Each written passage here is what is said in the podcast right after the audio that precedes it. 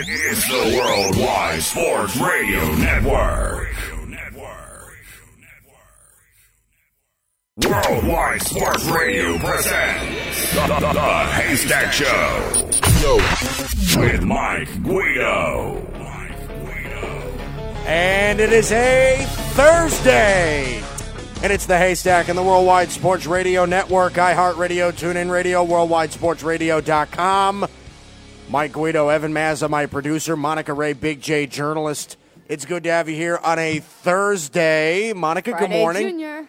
Good morning. Woohoo. Good morning. Uh, eh, plenty of stuff to go over today. Uh, Thursday, I told you, I told, I teased this yesterday, and I teased it last week. Today, we have our postseason MLB award show. Uh, MVP gets given out tonight, right, Evan? I Cy Young was yesterday. It was Degrom and Jacob deGrom, Verlander. Two years in a row. Yeah, yeah, yeah, Yeah. yeah. Shut up. Yes. That's as much glory as you're going to get as a Mets fan. Listen, we got Pete Alonso and DeGrom as Rookie of the Year and Cy Young Award winners, so we are going to celebrate it as much as we can. That is That's exactly right. right. Yeah, it's better than winning a World Series, right? That's right. Okay. Uh, Uh, so that's coming up a little bit later. Uh, buy or sell, we do that every Thursday. It's coming up at the end of the show that. today. I do want to begin with this. So when you're in a marriage, you have to make decisions that might not be best for you necessarily, but better for the future.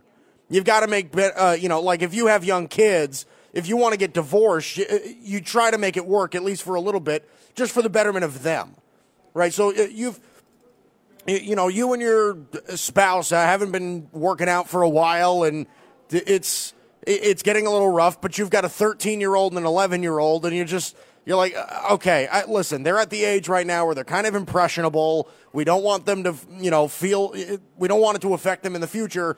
So let's just th- stay together, wait till the kids are out of the house, and then we'll we'll try to work this things out.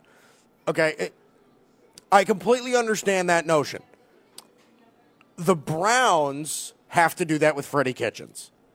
They absolutely have to hold on for Freddie Kitchens for the betterment of Baker Mayfield. Okay, so the Browns they play the Steelers tonight on Thursday Night Football. It should, and I honestly think it's in Cleveland. Uh, this should be a good football game. It should not be a blowout in either way. I think that this could be uh, this could be a very good football game. But I saw an interesting thing this morning the last six Browns head coaches have been fired after a game where they've played the Steelers. The last six. That's bad. So this is becoming a trend now. That's weird. Right? Isn't that interesting? Yeah. That's weird. The last Maybe 6 head coaches. Maybe this head coach shouldn't show up tonight. Yeah, well, well, it's got a lot of people saying. Does Gregg Williams does Gregg Williams count? Because Gregg Williams was let go after a loss to the Ravens. So does he count? No, he does not count. Okay. He does not count. Plus he was interim. Okay. Right. So Hue Jackson and Mike Pettine. Right, Mike Pettine, those guys like that. Eric Mangini, like. So a lot of people, it's got a lot of people saying, "Well, this could, this is bad news for Freddie Kitchens. This is not going to be good for Freddie Kitchens. He's not even going to, like what Monica said, he's not even going to want to show up tonight. Right. if, they, if they don't win, But on the flip side, if he wins, will he get a an increase in pay or a no, promotion no, or a no, party? no, no, no, no, no. I mean, the Browns have. In the, I'm- mean, in the locker room. I mean, the Browns haven't beaten the Steelers in that, like a couple of years or whatever, and they There's they, always a chance. they rarely beat the Steelers. So So here's my thing. I am begging you, John Dorsey, I'm begging you, Jimmy Haslam, to not fire Freddie Kitchens after tonight. If you lose to the Steelers tonight, do not fire Freddie Kitchens. Okay? You have to think about it like this. You are in a marriage with Freddie Kitchens. Okay? He was the guy you dated last year. Okay? He was originally your running backs coach. You made him into the offensive coordinator when you fired Hue Jackson, and your offense got better. So there was potential there. So you hired him as head coach. And like Connor Rogers said the uh, said to us yesterday, Baker Mayfield had a part in that. Baker Mayfield went up to John Dorsey and said, "This is the guy I want coaching our team." So you handpicked Freddie Kitchens to be the head coach of this team. Here's my problem. The first thing is, and there's two points to this. The first thing is, you cannot and absolutely cannot give Baker Mayfield his fourth coach in three years. You can't do it. Mike, uh, who was it? Hue Jackson, Hue Jackson, Gregg Williams, Gregg Williams uh, Freddie Kitchens, and who was the one before that? for Baker Mayfield. Yeah. No, that was it. It was Hue. Ja- it's Hue Jackson. Hue Jackson. Oh, I'm sorry. Yes, no, yes, you're right. But if you fire Freddie Kitchens, it's It going to be four. four, yeah. It's going to be four. Yeah. You cannot give Baker Mayfield his fourth head coach in three years. You can't. Yeah, that would I'm be sorry. bad. Okay, I, I've always said this, and this is kind of on the same boat. Why I don't think the Jets should fire Adam Gase. You know, it, like I've said, you've got to make a decision. Would you rather have maybe if you know the coach isn't going to work out? Would you rather fire the coach, force your young quarterback to work to learn yet another playbook, or do you want to maintain some sort of organizational stability?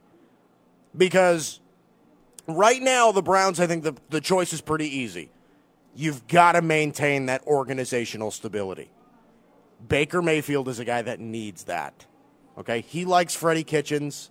He likes what the offense is right now. The offense, I, I bet he wish he wasn't feeling pressure as much as he should, but that's offensive line talent. Yeah, it- you've got to retain Freddie Kitchens. Okay, when you're th- Baker Mayfield is your young teenage kid that's impressionable. You don't want to give him the impression that well, being in the NFL is, you know, you know I got to keep filtering coaches. No, that's not the way the NFL is supposed to work. But you have to make this again. Ba- you drafted Baker Mayfield with the number one overall pick in the draft a couple of years ago. You have to make this as as crazy as this is going to sound. You have to make this as least Cleveland Browns as you possibly could. Set aside the dysfunction. Bless you. God bless you. Thank you. Because You've got you've got to set aside being the Cleveland Browns for a little bit. You hear me? Okay, uh, look.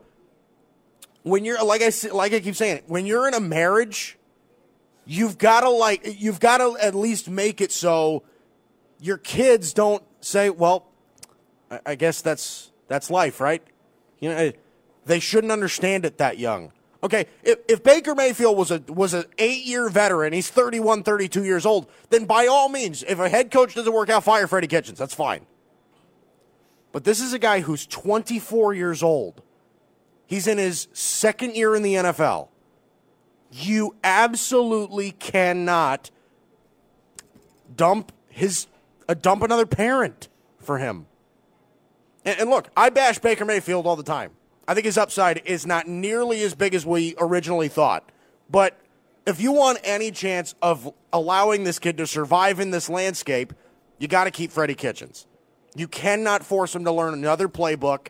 You can't force him to have his, another head coach in these three years. You just can't do it. He's already an unstable quarterback. You can't give him an unstable environment. You just can't.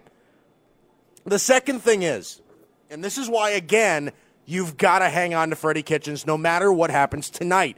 Or honestly, no matter what happens for the remainder of this year, and again, the remainder of next year. If you are a coaching candidate that would be take that would I guess be in contention for the Cleveland Browns job, what part of this job is attractive to you? You get nothing. You you get an organization that listen, stuff doesn't work out, you're out the door the first year. Or maybe maybe you don't even last that long. You get a quarterback who's a little bit moody and a little bit um, not easy to deal with. I'll say that. You get a terrible offensive line.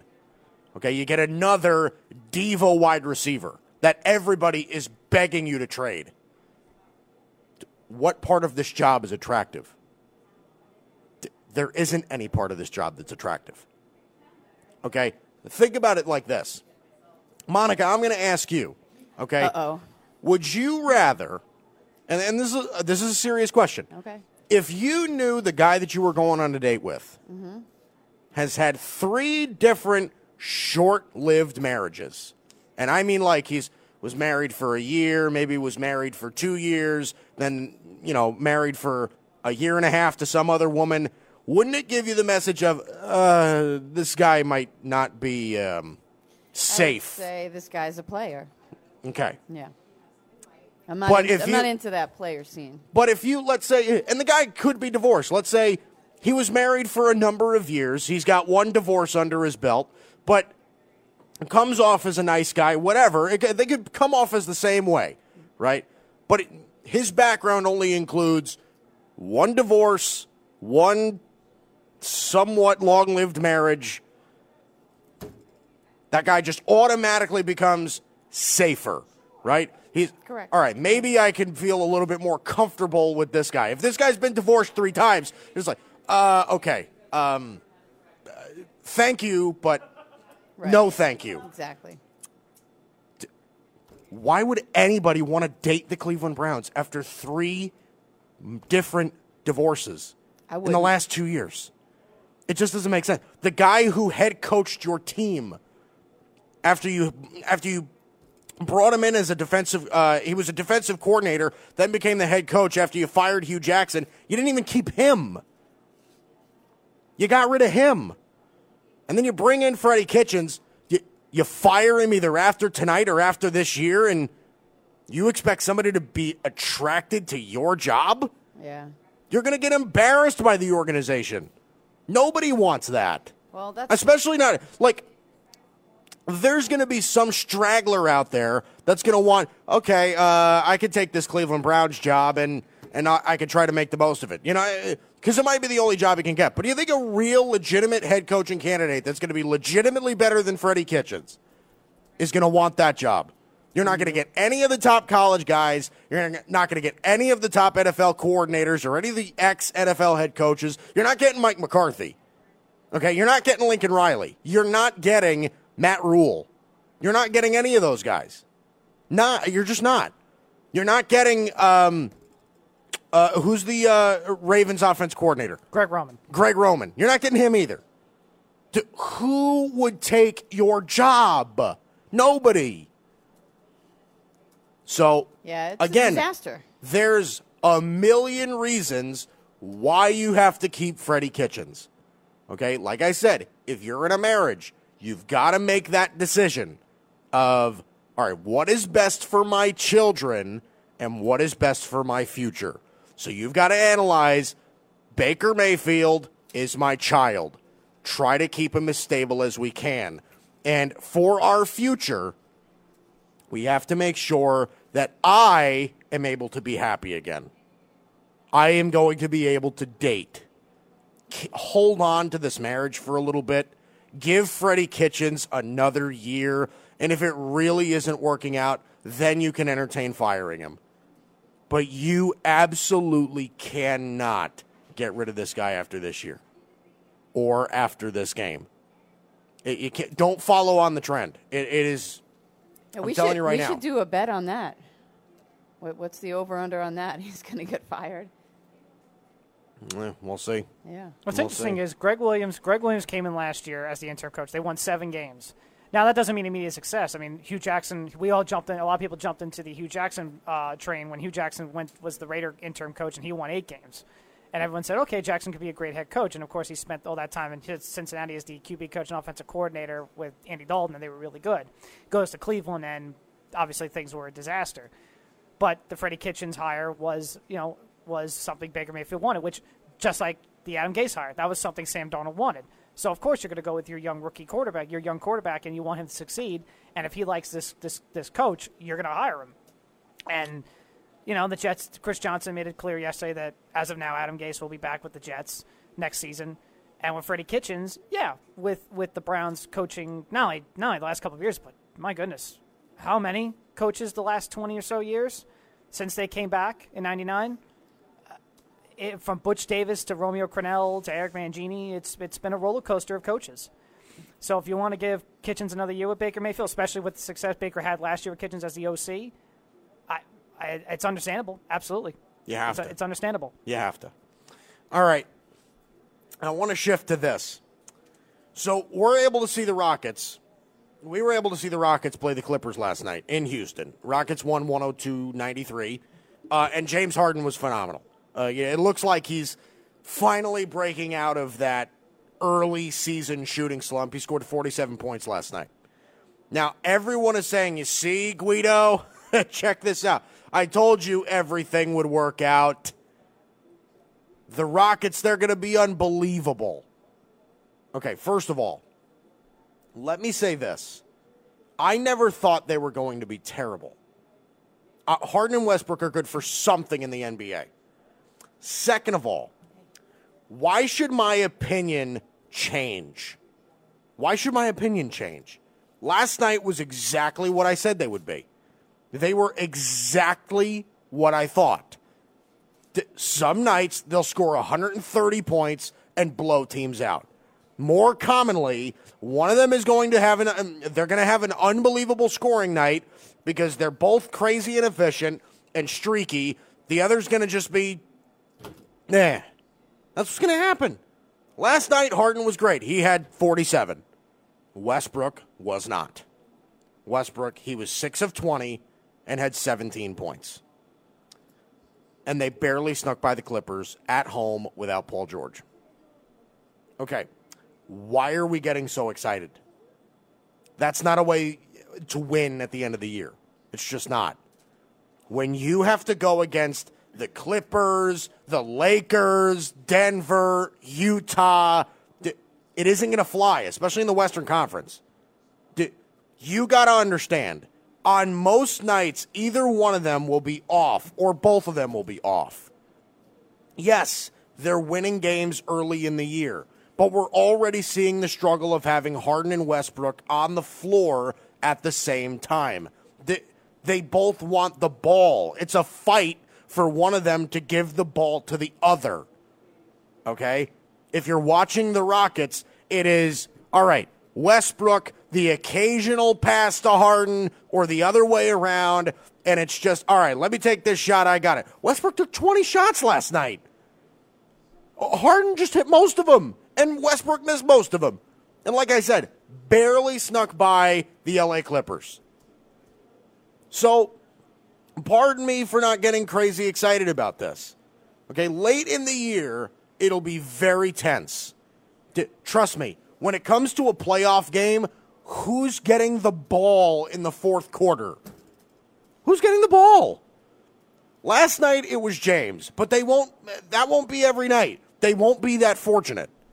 It, they won't be that fortunate where they understand, all right, one of these guys is on, one of these guys is off. Uh, it's going to it could be quarterly. Do we realize that? One quarter James Harden could shoot 1 for 11 the, the next quarter, James could be perfect, and Westbrook would be terrible. You're never going to know who to get the ball to. Try to simplify this. Break it down simply. Both high usage rate, both inefficient, both need the ball. Don't overthink it. Okay? They barely snuck by the Clippers last night when Harden scored almost 50. Don't overreact. They're exactly who we thought they were. And look, I, I don't. Th- I think the Harden. Uh, I think the Harden and Westbrook Houston Rockets. They're a playoff team. Sure, they're a playoff team. Do I buy the fact that they're going to be competing at the end of the year? Sorry, no, I don't.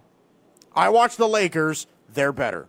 They move the ball better. They score better. There's better chemistry there. Okay, I watch the Clippers. They're better. I watch Denver. They're better. I watch Utah. They're better this is a loaded Western Conference. Okay, I'd be lying to you if I said, "Oh yeah, I like the Rockets over over uh, you know uh, L.A. and all these guys." I, I I don't. What about them do you like? Is it because you've got this notion that oh Harden and Westbrook they're so good, they're both electric, they both score the ball like crazy, it's awesome? No. I'm going to press the brakes and say, okay, I'm not in. Show me that you can comfortably play with each other, move the ball in the system with each other. And again, it might take me a while Because one of my issues is late in the year, are you going to be able to carry the weight? Will you be able to? All right, listen, I don't have it tonight. You take over. If you need me, I'm here, but you take over. Or will ego get in the way? Because I know Westbrook is like that. And Harden hasn't had the opportunity to be like that. So we don't know, but it could be. Westbrook and Harden, again, and I understand, oh, they love each other. They've played together before. They could, they could. Seriously, I, look, they can hang out as much as they want off the court. It's great. When it comes to competing on the floor, it is a different story. Why didn't you give me the ball on that possession? Well, I thought I had it. Well, next time, give me the ball. It's going to be like that all year, and it's going to intensify late in the year. So last night, yes, Rockets win. Woohoo! 47 points from James. We're unbelievable. We're great. Yeah, it's working. Okay. You barely snuck by the Clippers when James Harden dropped 50 because Hart, because Westbrook had an off night. Okay? What happens when Harden doesn't score 50?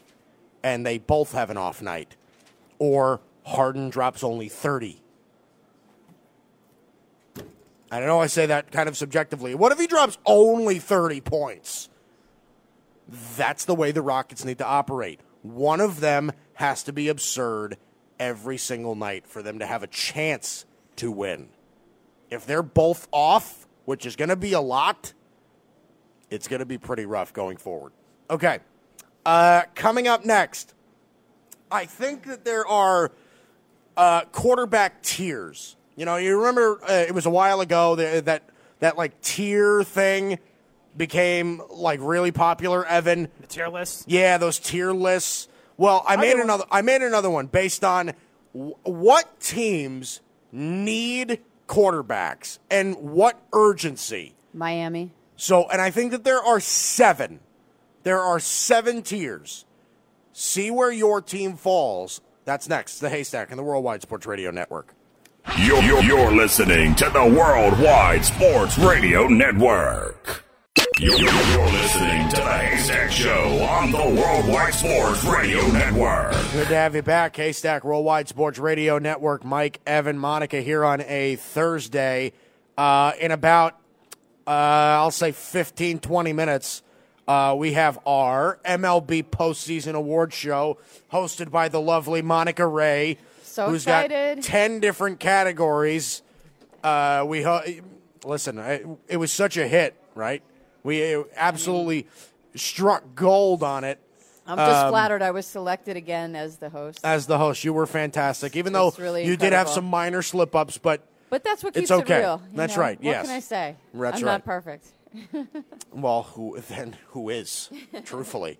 Uh, I, all thought right. you, I thought you were going to say you with the Untucked shirts. Well, I mean, yeah. when, I I'm mean- as close as you're going to get if I'm wearing an untucked. This is actually not an untucked. This is just a regular flannel, but I feel like I look dashing today. I by thought the way, were gonna, I thought you were going to say and you. We were kind of festive. yes, I know it's very Christmassy. Yes, it's it very is. Christmassy, and uh, you know, based on how Evan thinks, he's probably pissed at us because it's not even Thanksgiving yet.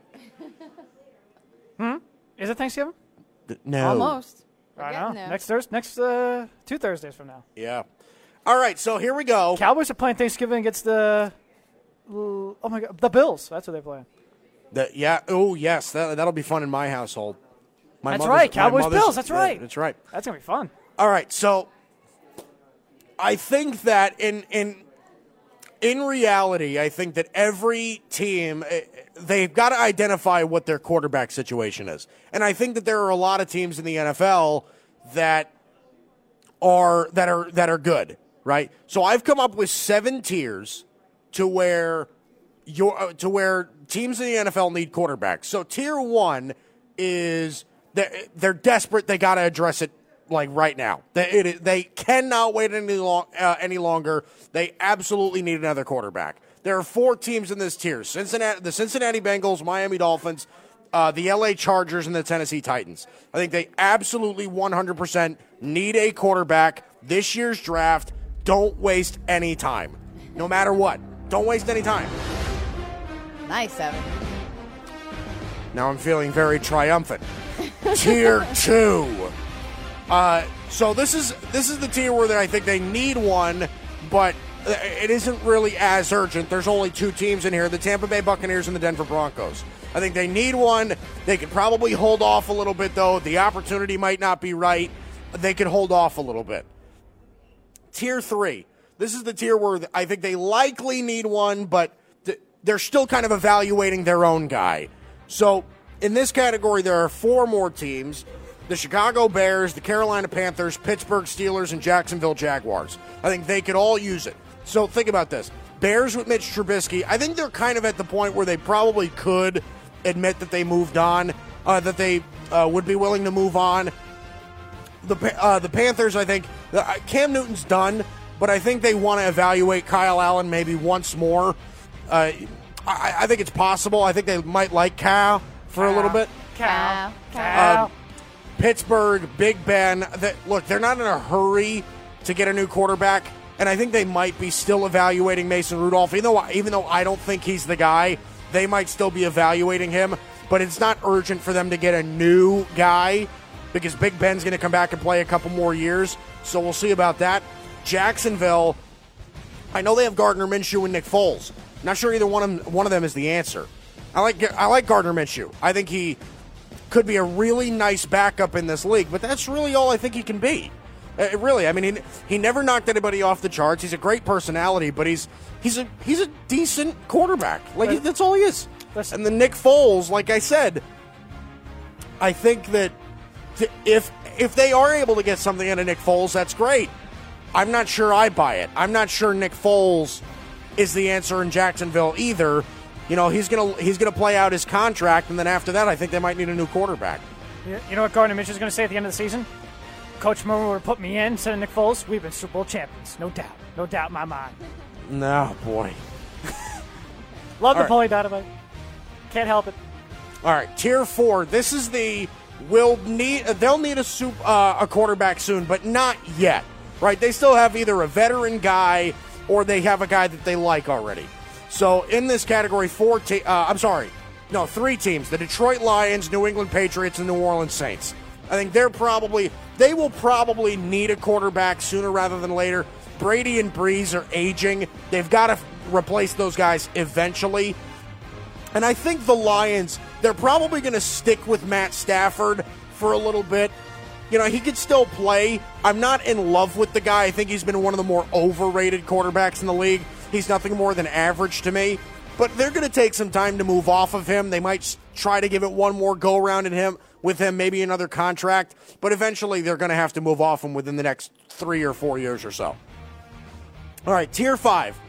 This is the too early to tell category. So these are all of your, you know, these are all your quarterbacks that really we we have no idea what they are yet, right? So that's Cleveland, the Jets, Buffalo, uh, the Arizona Cardinals, the Giants, and then the Washington Redskins. So that's Haskins, Daniel Jones, Kyler Murray, and then it's Darnold, Josh Allen, and Baker Mayfield. So, again, some of them have positives, some of them have negatives, but ultimately it's just too early to tell on, on all of those guys, so we don't really know yet. All right, now we go to tier six. These are the teams that, in my opinion, are most likely safe long term. You know, they are not for sure, but I think they're skewing towards all right, this is the guy we're going to move forward with for a long time. Uh, two teams in this category the Minnesota Vikings and the Indianapolis Colts. So, uh, Kirk Cousins and Jacoby Brissett, th- they've played really good football this year. I-, I hate to break it to you. They have played really good football.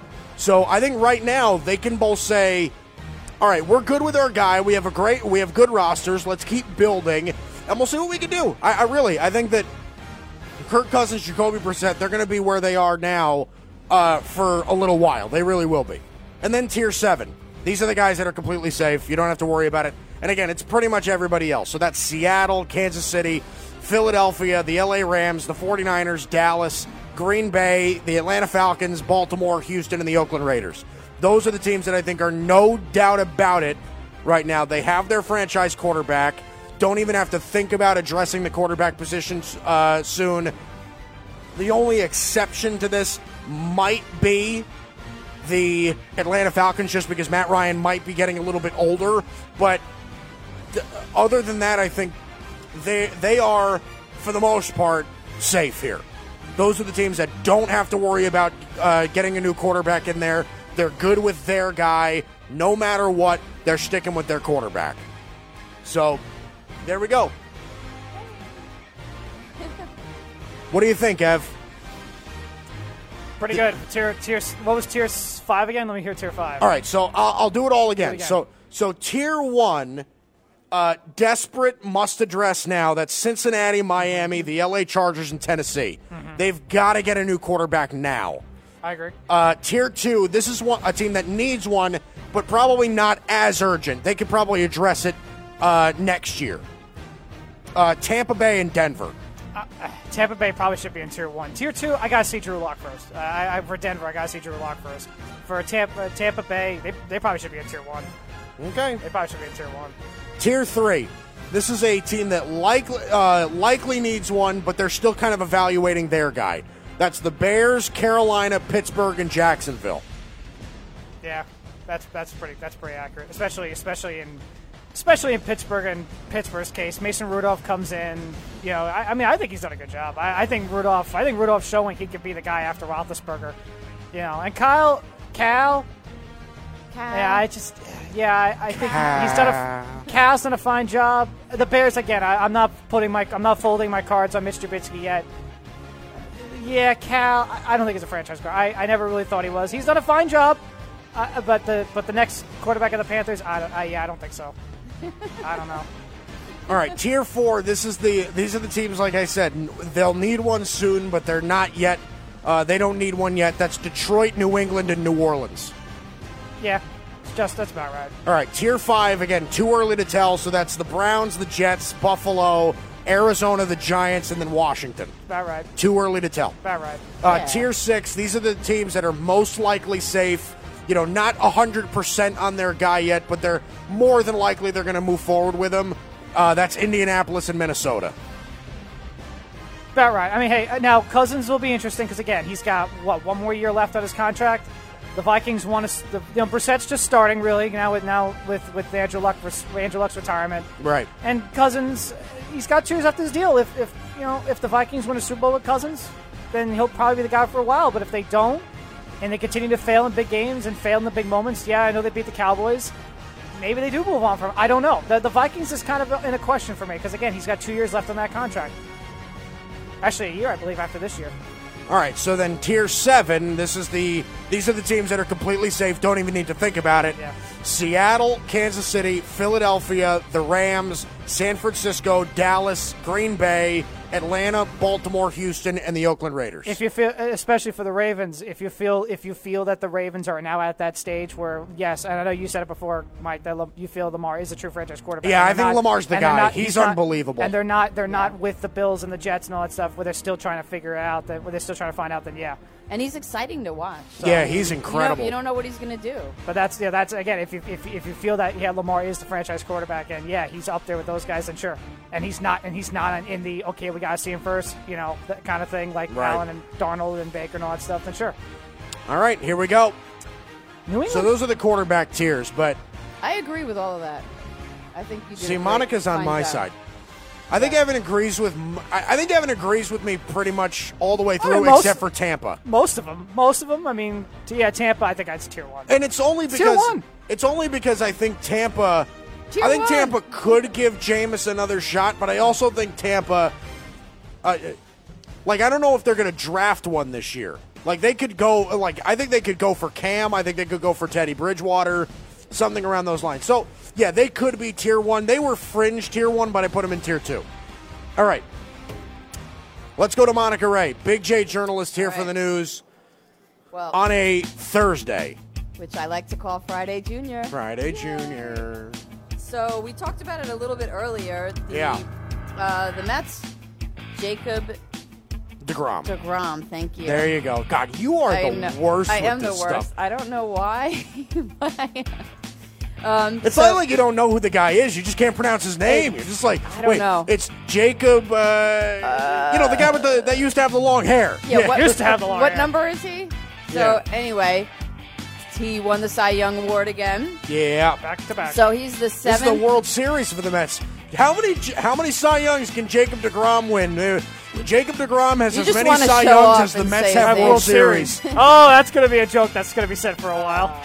That's not. He's just, that's okay. Mike's just angry that Aaron Boone didn't win Manager of the Year. That was So- ridiculous, Evan. If you talk to me about it more, the more, I'm just going to get more fired up.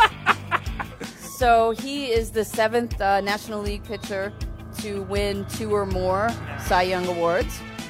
And, Wow, really? and- Yeah. yeah. and he was voted. Uh, it was, I guess, he got 29 of the 30 votes. First place So he was yeah. he got much 29 shoo-in. of the yeah. 31st place votes. That's over Scherzer. Yeah. And Scherzer and, and Ryu. I mean, that's so incredible. who got? Oh, I'm, I'm curious. Who got the who got the only one? Probably Like, who- Scherzer. Was it Scherzer? I believe it was. I I don't know. That's great. You know what's interesting So- though? It's it's the it's crazy how you think about the beginning of the year. If you were going by if the season ended at about the All Star break, the National League Cy Young by far was going to go to Hyunjin Ryu. Yeah. like by far, it was going to go to Ryu no matter what.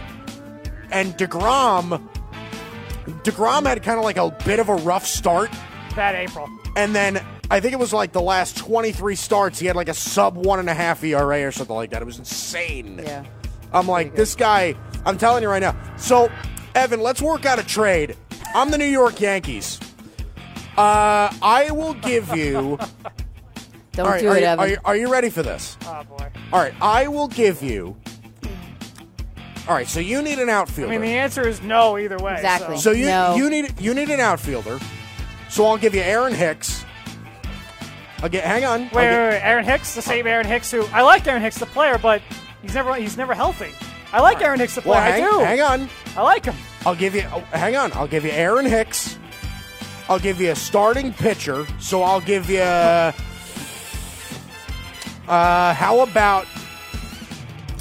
How about I give you my top pitching prospect? I'll give you Deivi Garcia, and I will give you the future number one prospect in all of baseball. I'll give you Jasson Dominguez.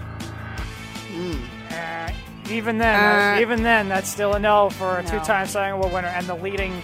What would be the Leading factor. package, by the way?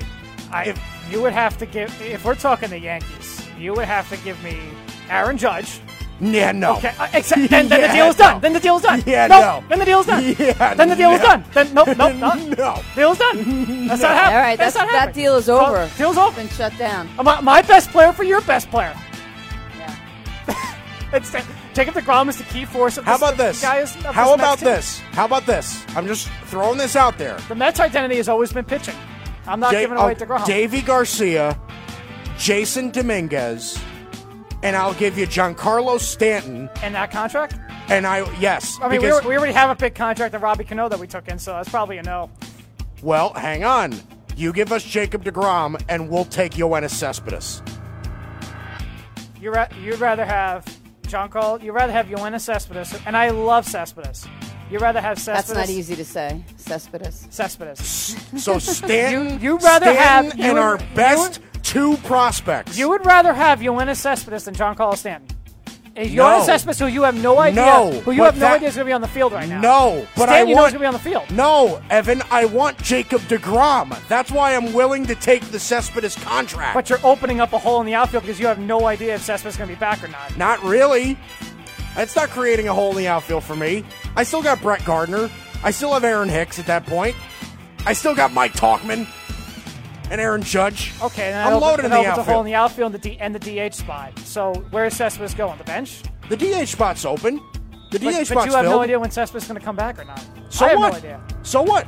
What I'm talking about is the Yankees have that depth. So Voit at first, you get Urshela to play third, and the, you have Miguel Andujar DH. Listen, the answer is no. You're not getting to go. Exactly. Answer- That's a- the answer that's a still no. complete shutdown, I'm- Mike. and I'm telling, and I'm telling you, I'm, al- I'm also telling you in the perspective of the Yankees, uh, the Yankees deal too.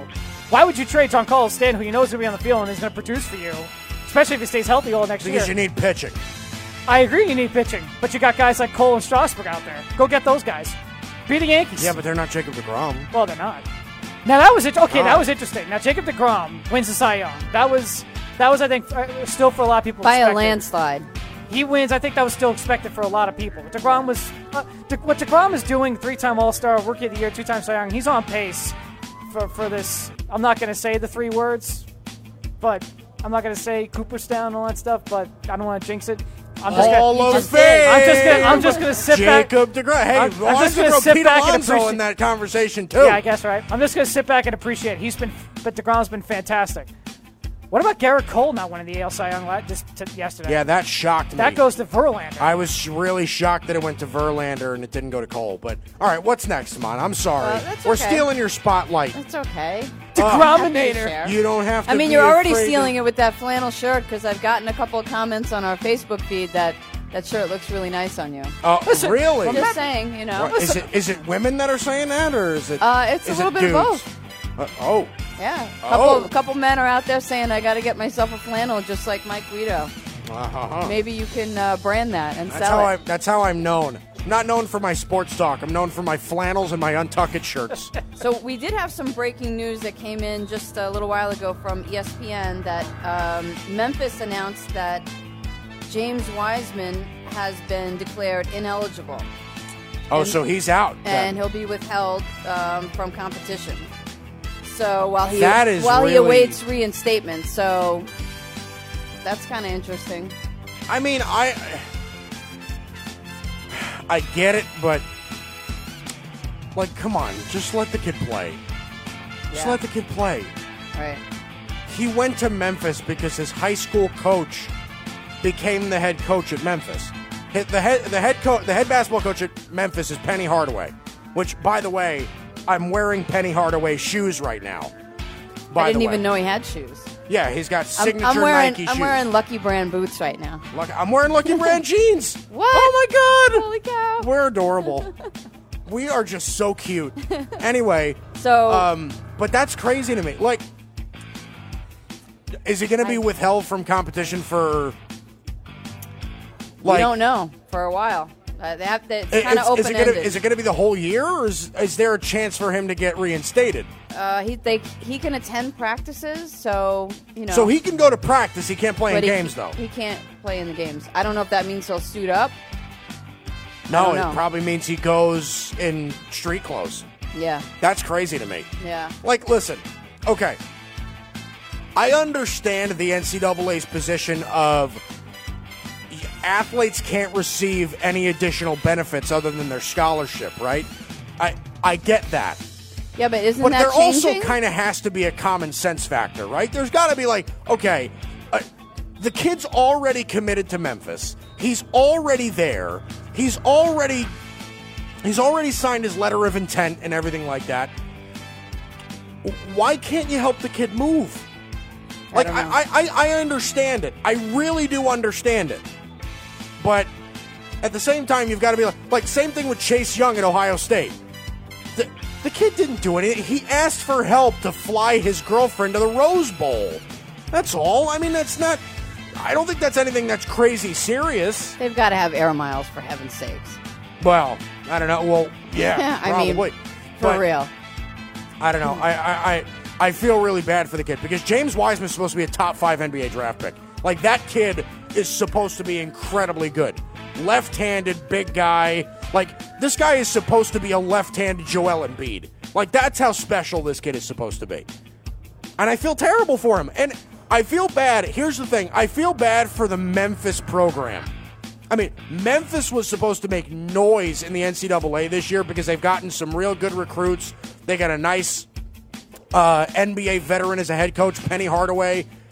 I, I mean, that's that hurts. That really hurts. I I, I- don't know. I, there's got to be at least some common sense to this. If you know the kid has already committed to, to Memphis, then I, I don't know. The NCAA has to find a better way to silence boosters a little bit. They have to. That- Quit having the same problem every year where you got to rule guys ineligible. You've got to do this. You've got to do that. You got to suspend guys. You've got to make programs playoff ineligible. I'm, I'm just like, create a way where you can, I guess, monitor these things and not make it this huge thing. I, I, I don't know. All right, that's the news. Big J journalist Monica Ray here a Thursday. All right. Uh, coming up next, it's the time we've all been waiting for. Oh, it's gonna be fun. Monica Ray hosts our MLB postseason award show.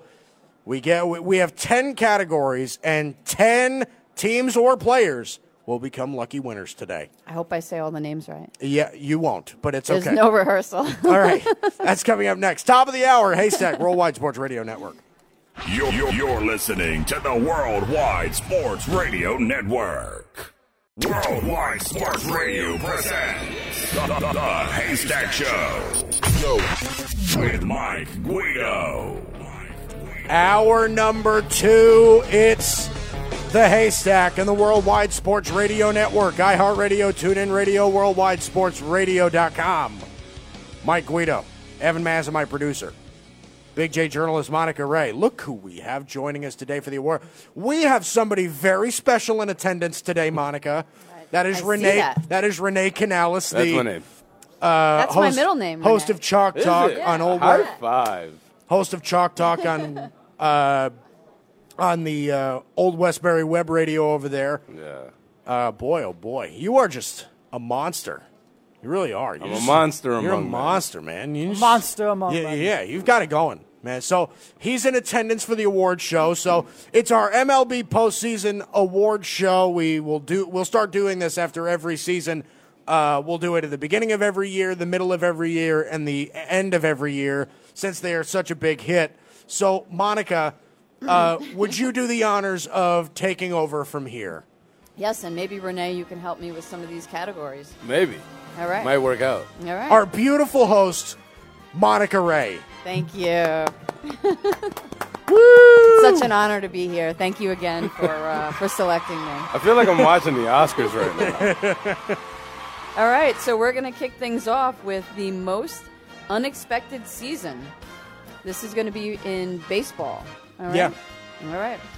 So we have the Boston Red Sox, the Washington Nationals, and the Philadelphia Phillies are our nominees. So the Red Sox were more the Red Sox and the Phillies were more on the disappointing side, and the Nationals were kind of like a surprise uh, success story. really, what gave that away? Yeah, I have no idea. All right, so here we go. The winner of most unexpected season is the Washington Nationals. Ah, there we go. Congrats. winning the World Series. Absolutely phenomenal job by their pitching staff. Their offense played great. Anthony Rendon and Stephen Strasburg made them some money this postseason. Absolutely beau- amazing performance. Great managing by Dave Martinez. Uh, and again, this was one of those things where nobody was expected. Nobody was expected to do this. Nobody. Nobody expected this to happen, but it happened. All right, uh, Renee's going to read the next one because he's here. I, Why not? I, I've got I've got the honors at this point. Yeah, all right. Here we go. So the most exciting rookie in Major League Baseball this season. The nominees. The nominees are Fernando Tatis Jr., Pete Alonso, or Vladimir Guerrero Jr. So for the most exciting rookie, ooh, this is interesting. yeah, it's exciting, right? So we got Fernando Tatis Jr., who lit it up for the Padres. Thank you. Really a fun player to watch. Pete Alonso, who this big polar bear hits baseballs really, really hard. And then Vladimir Guerrero Jr., who is the highly touted guy, and everybody was excited to watch him uh, perform. Even though he wasn't a finalist for Rookie of the Year or anything like that, everybody was psyched when he came up. So here we go. The winner of most exciting rookie is Vladimir Guerrero Jr. Wow. All right, Vladimir. That's Really? fun to say. Vladdy Jr. Really?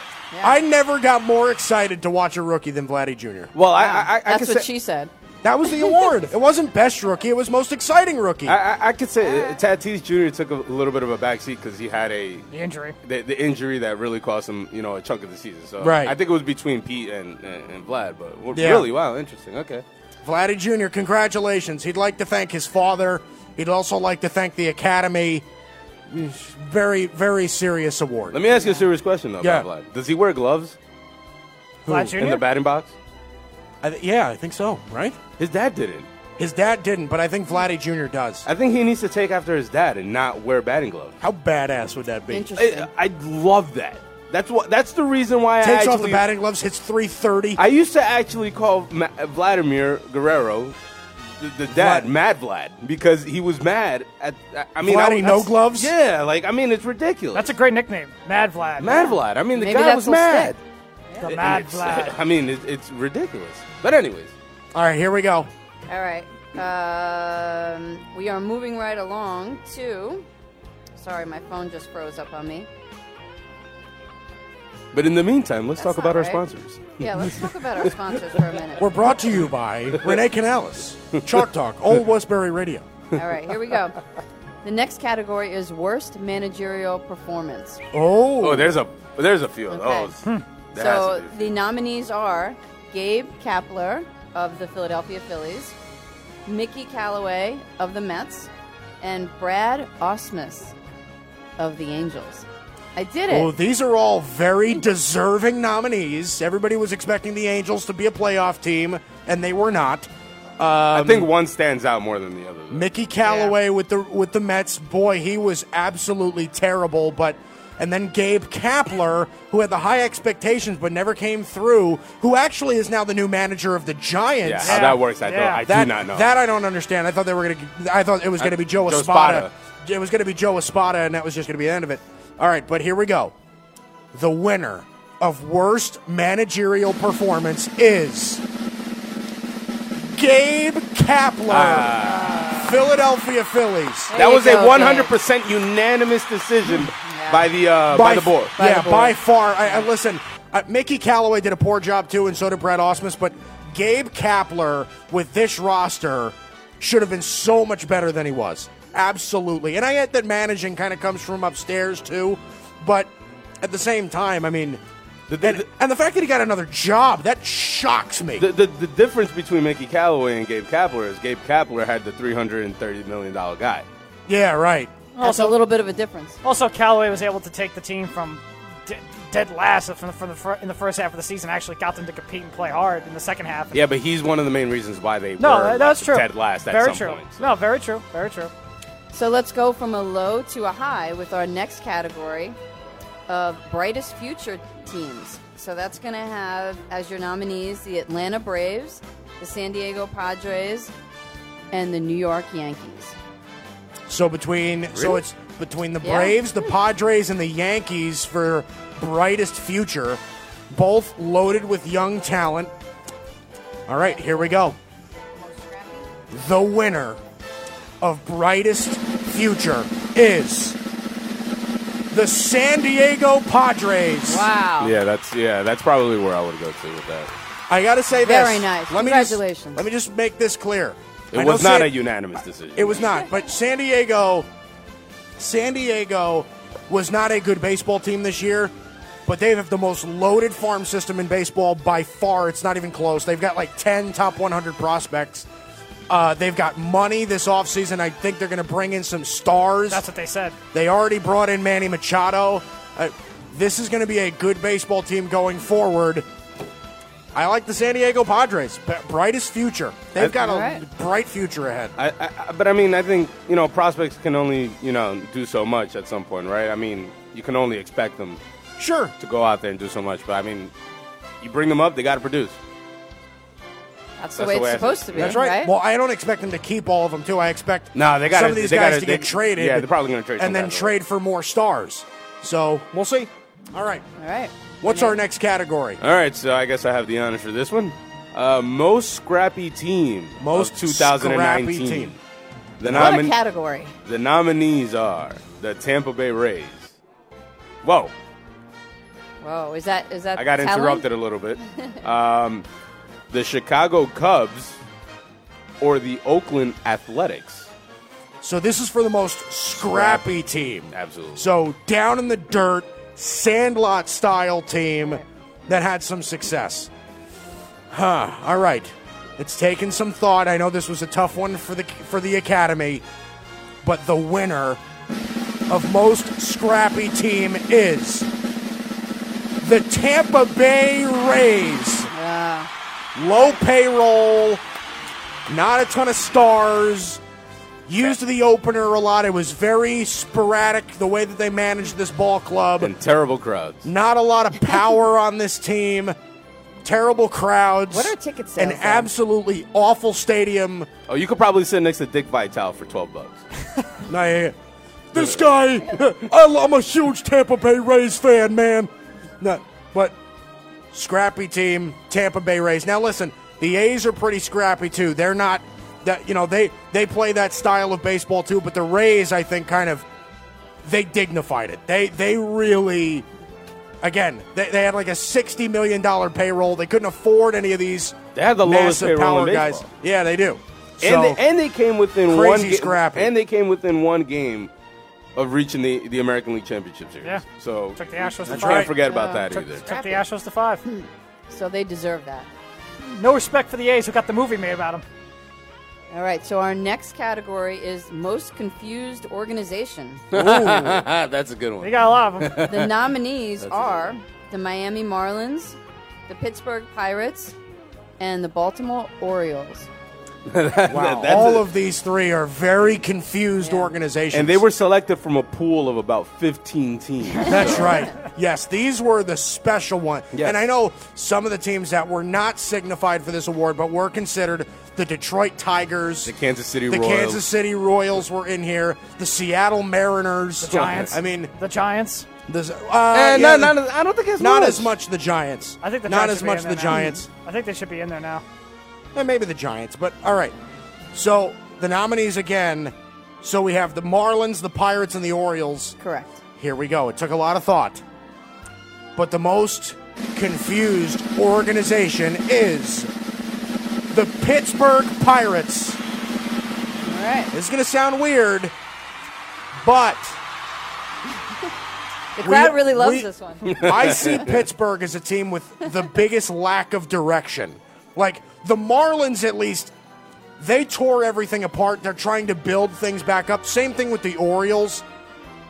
The Pirates are like, all right, well, are we trading Starling Marte or not? Are we trading Gregory Polanco or, or not?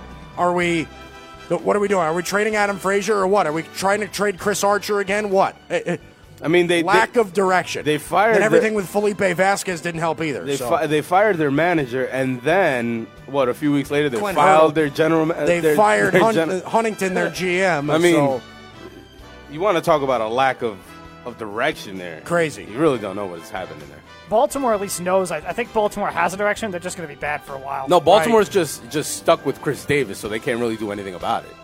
They just got to wait for Chris Davis Yeah. to be up for contract. Well, that, that's up not again. until that's not until what three, four more years. Yeah, something exactly. like that. Yeah. All right. so let's bring it to the next category: most triumphant season. The most triumphant. Ooh, Yeah, that's a so- big word. Triumphant. It is a big word, right? We roll the dice here, Renee. I see that. You're All right. opening up the dictionary. That's right. so the nominees are, not surprising, the Washington Nationals, Mm-hmm. St. Louis Cardinals, and the Houston Astros. All right. So the Nationals, the Cardinals, We should eliminate And the, the Astros. Astros. from any category at this point pretty much. for cheating. so here we go.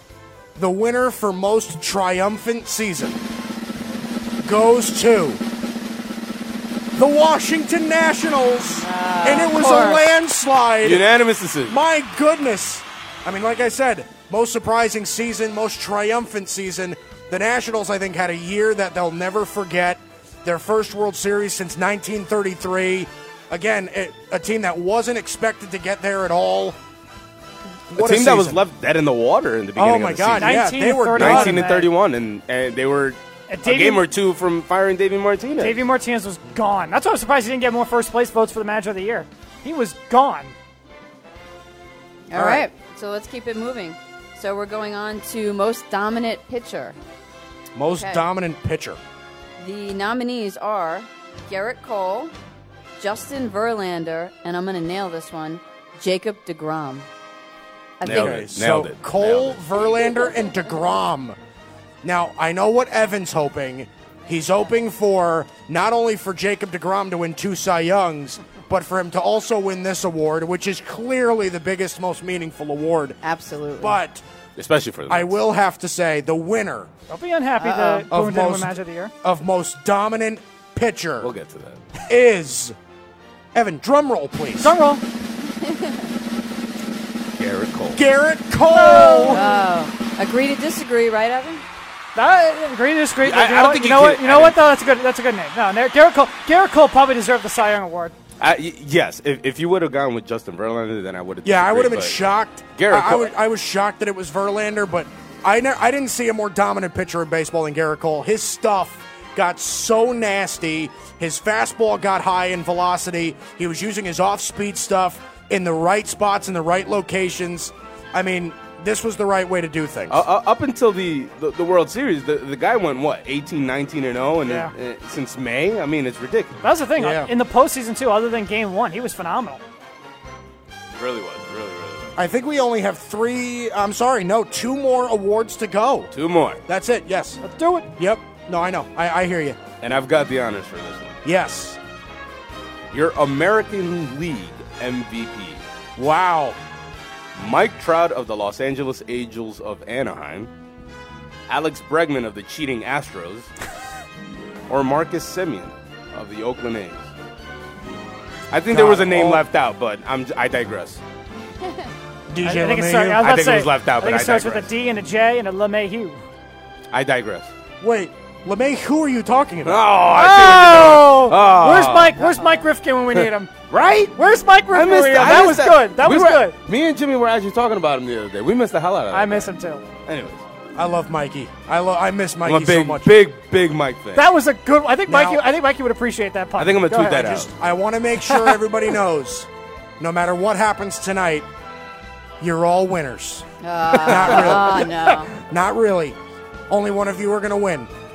So here we go. The I know, winner I know, I of know, American League MVP is Alex Bregman. Nah, he deserves it. He, honestly speaking, he does. Alex. Honestly speaking, he does deserve The numbers that he put up this season were just I mean, he broke analytical records like nobody. Ridiculous. I mean, what did he lead in? Uh, lead in WAR, lead in OPS. I mean, it, he was unbelievable this year. Was a catalyst for the Astros' success. Like I said, people call me crazy because I said Alex Bregman in the following years would be a better player than Jose Altuve, and guess what? I was right. He's he's mu- much more important right now. All right, we got to keep this show moving. So the next category is National League MVP. And the nominees are Cody Bellinger, Christian Yelich, and Anthony Rendon. Did I say that right? Rendon. Rendon. No, dang it. So you were there. National League You were MVP. right there. It's all right. It's my thing. it's all right. It happens. It happens. I always have to correct my cousin all the time because he butchers names, and I'm like, that's, that's not me. how you do it. Yeah. It's not how it's said. I don't know. It's a gift when you can say names right. I don't have that. So here we go. A lot of consideration for this award. I think this was the, tou- the toughest decision out of the entire uh, award yes, show here. I think it was. Really? So the winner of National League MVP goes to Cody Bellinger. I think he's been it since Renee the beginning of the season. He was the most consistent shocked. Player in baseball. Christian Yelich with the injury at the end of the year, I think, kept him from elevating his numbers even more. I think he would have ran But away with it had he ran, not gotten it. Would have ran away with it. But Cody Bellinger, Dodgers were the best team in baseball this year for the regular season, and Cody Bellinger was the reason for that. Cody Bellinger wins National League MVP. So I want to thank Wow. everybody for attending tonight. Wait, wait, wait, wait. We have one last category that just surfaced. Oh, we do have a bonus category. a bonus category. This one was entered uh, just This was a late entry. Late entry and late decision. So Wow, I'm actually shocked. um, I know this. This one is best camera work. Oh, All right. phenomenal! I think there might be one or two teams. Uh, uh, might be So- one. Might be The one. nominees- Astros, the, the Astros, and nominees the are the Houston Astros, the Houston Astros. the Houston Astros, and the Houston Astros. Wow, I don't know which one to choose. Wow. Can I- can the I- winner can- of best camera work Can I give this one, please? is the Houston Astros. Now, why is that? I don't know. I wonder why. Uh, uh, listen, i- interesting. if you hear any garbage cans being knocked around outside when you're walking out, that, that might be. a I reason. can I can sense the anger from Yankee fans of you two. No, I you know what? I, no, can no, sense you know the what? anger. No, you know what? I'm not. It's it's not that I'm angry. It's just this has been something that's been brought up the last two seasons, and I guess that you know you do have to investigate. You know, credit to Ken Rosenthal and um, I'm forgetting the name of the other reporter who who did the story. If but I knew it, I wouldn't say it. I right. mean, it's it, it's insane. it really is incredible what the Astros got away with for two years, pretty much. You are seeing there is video like the, again. I, I You there- hear the you- you video? You hear it, bang, bang, bang. You know, you do hear it. But Disgusting. All right. Well, that was an incredible show. thanks I want to thank you for being such a great host. I want to thank my co-host. It was unexpected that Renee would be here, and I Ah. Just met him. You know, sometimes thank you know, you, Renee. sometimes the unexpected happens. So Sometimes it does. Sometimes the unexpected happens in life. yeah, You Yep. never know when it's going to happen. You never know. And if there's That's why it's anything that today can teach you, it's that that nothing Mike can happen. good in flannel. Nothing in life goes as planned. I look dashing in flannel, and that the Houston Astros are the best at operating cameras in Major League Baseball. And there you have it. There's video of them cheating against the Mets. What do you got cheating against the Mets for? You don't have to cheat against the Yeah, Mets. the Mets are terrible. Yeah, what Why are you cheating against the Mets for? Yeah, You don't seriously. have to cheat against the Mets. You could beat us as I don't by stepping on the field.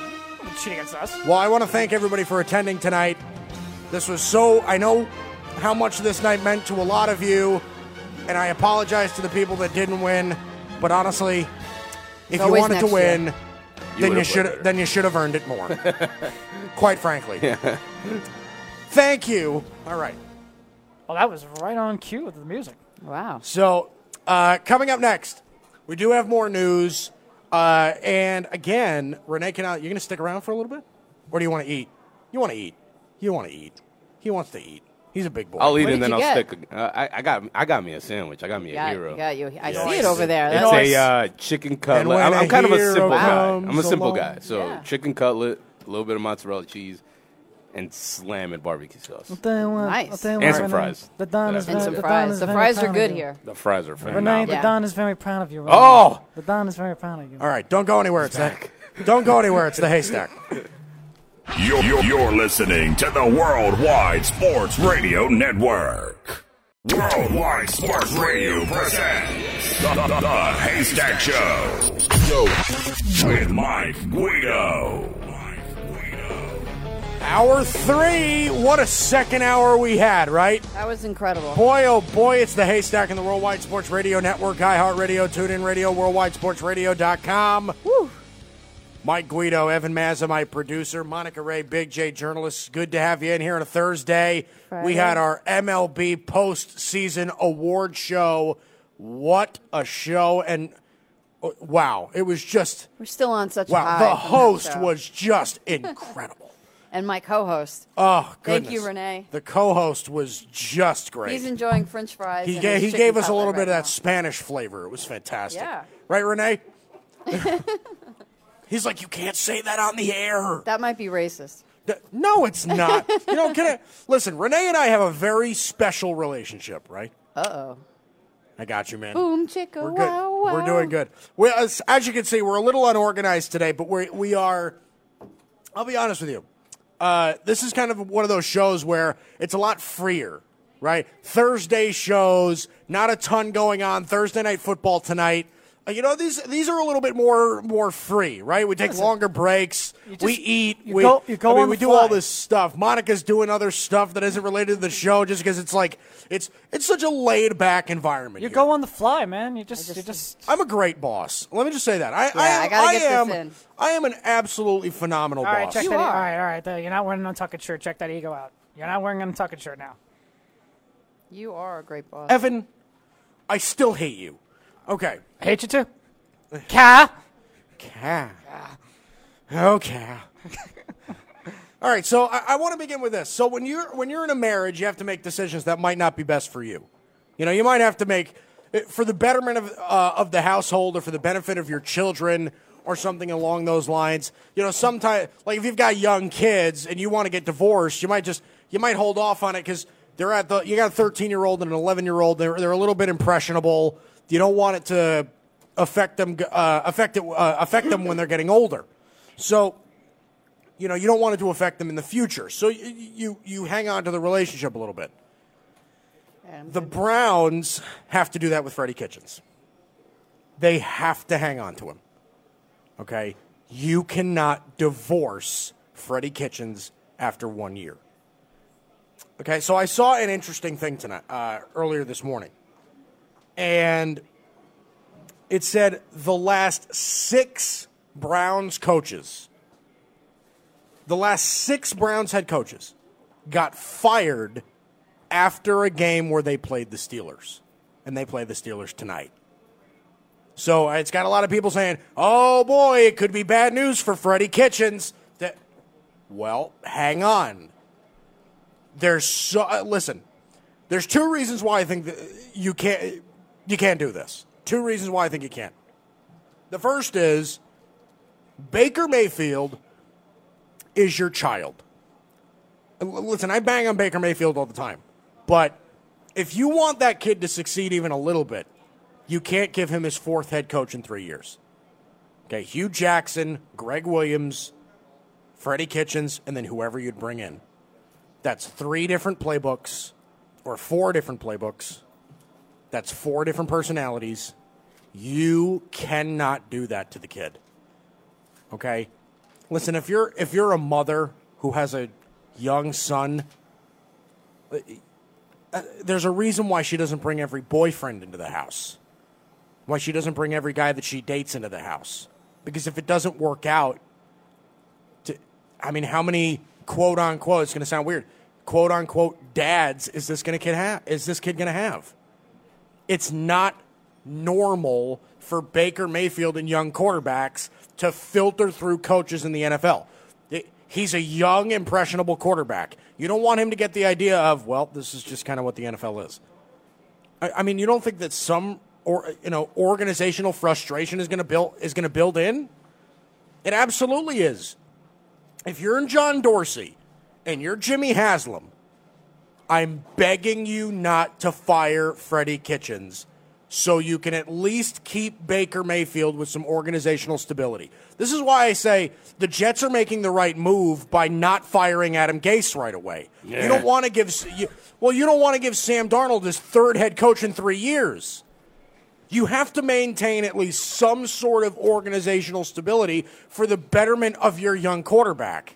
Uh-uh. I know you don't like that. Uh-uh. But There's a lot of grumbling over there. From yeah, I know. I, hear that. I hear a lot of moaning. Why don't you just be quiet over there? You. You know what? Yeah. I will. All right? all right. All right. Yeah, I'm just gonna shut my mouth. Yeah, I'm just, uh, you know what? I'm just not going to say anything. Okay, good. All right. Except go to, My show. except Fine. Go, except go to Christopher Johnson and say, "Go get me Lincoln Riley, darn it!" No, Yeah. Okay. uh, not really. No. I don't agree with that one either. Really? No. All right. All right. So, so here's my thing. I told you that some of these organizations got to make a choice, right? The Jets had to make a choice. The Browns have to make a choice. Would you rather, if you don't think the coach is going to work out, would you rather just replace that coach, giving your quarterback the, you know, another coach in as many years, or do you want to try and maintain some sort of organizational stability? And if you do that, I think you're making the right choice. You have to maintain that organizational stability. You have to. I think it, I think it depends on the situation, though. No. No, it doesn't. You absolutely have to keep your keep your head coach. You have to. Listen, it, it- it would not make a difference if the Agree to quarterback was disagree. 31 32. Exactly. But if your quarterback's 24 like Baker Mayfield is, this is too young for him to keep recycling new playbooks. You know what I mean? He's he's got to there has to be some sort of stability there. The second reason is you know, when you're in a marriage, or I'll, uh, I, I brought this up to Monica in hour one, and I'm going to bring it up to her in hour three again. So let's say you're going on a I'm date. gonna have to consult my attorney. Yeah, you're going on a date with a guy, right? Okay. So this guy, you know his background, right? Little and he bit. could be he could be a great guy. Could be a great guy. Okay. But That's you know good. his background. He's had three divorces, three short-lived marriages. Yikes. He's That's a red flag. it's a red flag. Yeah. Right? You, you're kind of like, uh, okay, I, um, I- I'm good. I'm good. Right. That's a But no. if you date a guy, and he might have one, div- he might have one divorce under his belt. He's been married for Hey, things eight happen. years or whatever. Th- things happen. It's okay. You're a good guy. I, I'm not getting the the. Well, this guy just can't. The, the, he's the common denominator in this. I mean, three different women, short-lived marriage. I mean, this There's guy must something wrong. Something wrong here. But- so you have to kind of think about it. If you're, you have you have to think about it as if you're the Cleveland Browns, you have to make the job more attractive. Okay, you have to show that the guy that you bring in there, to, well, we're going to have your back. You know, we're not going to embarrass you in front of the media. We're we have to because think about it. What is attractive about the Browns' job right now? Nothing. You have no organizational stability. If things don't trick work out, they question? could jump ship on you. You have a very moody and not easy to deal with quarterback. What is attractive about this? Well, well, well, it's Cleveland. the talent is there. You can't say the talent's not there. That there's a reason why you brought in Jarvis Landry. There's a reason why you brought in Odell Beckham Jr. Right in the Sure. offseason. There's a reason why Baker Mayfield is the starting quarterback of that team and not Tyrod Taylor. And he Right. drafted Nick Chubb too, And you drafted Nick Chubb. and Myles Garrett. At a certain point, I mean, I understand Freddie Kitchens. He he had the interim. T- uh, he was the offensive coordinator or whatever it was, and then he gets he gets the head coaching job. I understand, but I, in the case of the Jets with Adam Gase, like you, you were just alluding to the whole three, you know three divorces thing, right? He went through one divorce already that ended very badly. Don't you think that's a red flag in a sense when you go into another team? What do, you, And- what do you mean?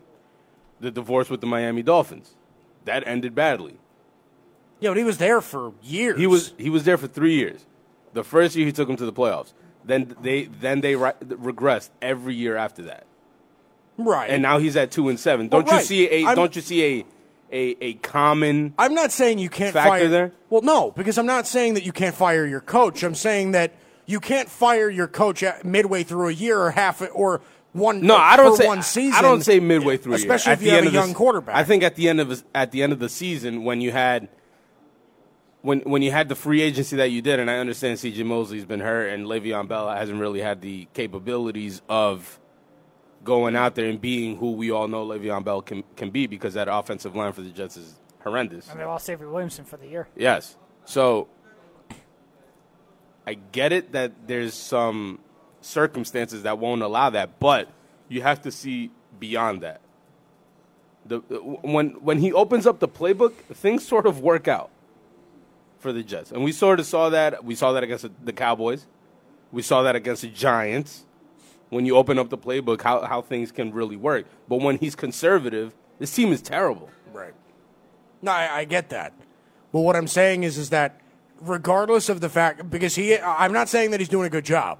What I'm saying is, you've got to maintain that stability in your organization.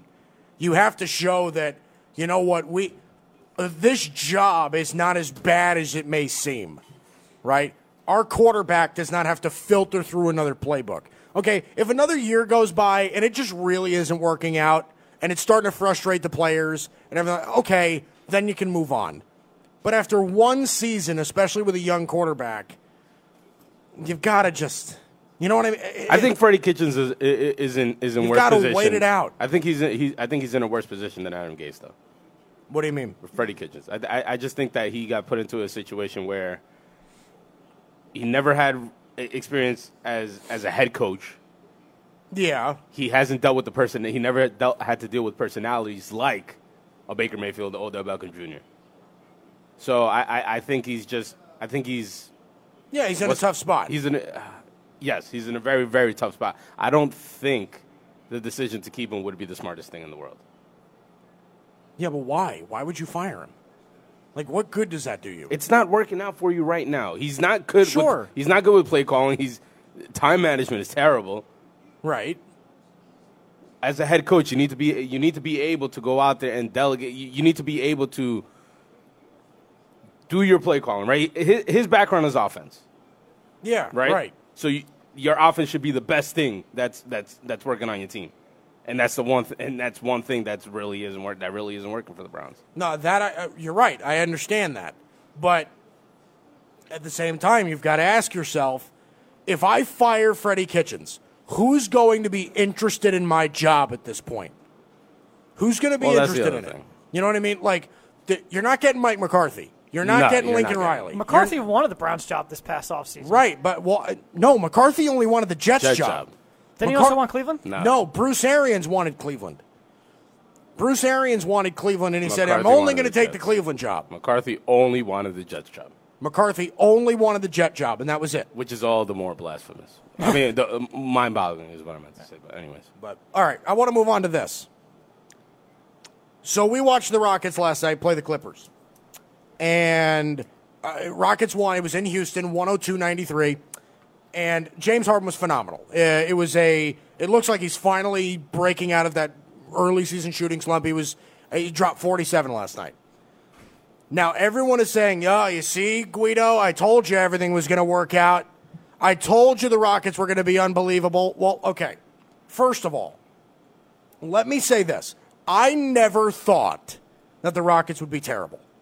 Harden and Westbrook are good for something in the NBA. Second of all, why would I change my opinion? Last night was exactly what I said they would be.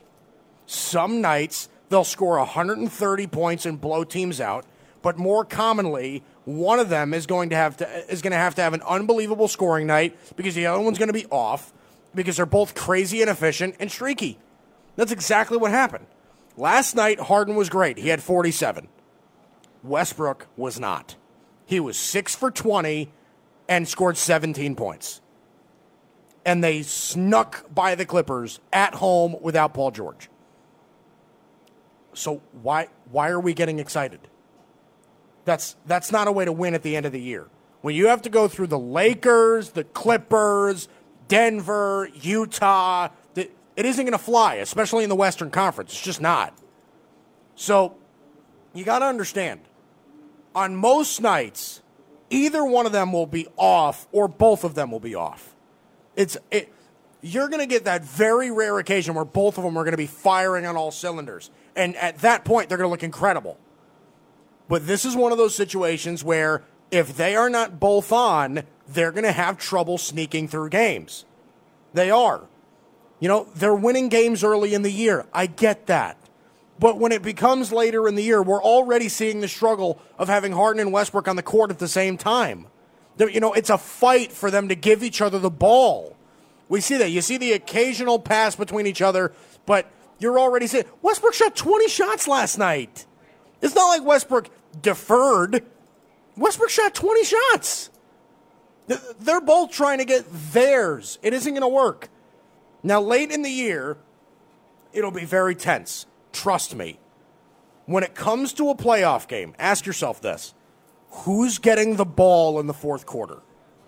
Last night it was James, but it won't be that all the time. They won't be that fortunate they're- where they'll know who the hot guy is.